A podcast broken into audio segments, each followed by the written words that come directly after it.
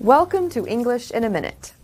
Cards are used to play games, and sometimes cards involve predicting the future. In the cards.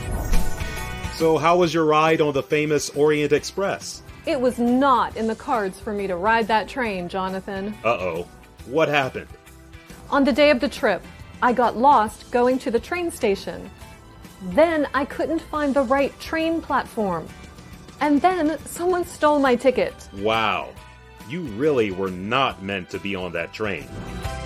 If something is in the cards, it is likely to happen for you. This phrase comes from predicting a person's future using cards. You will also hear people say not in the cards if something is not likely to happen.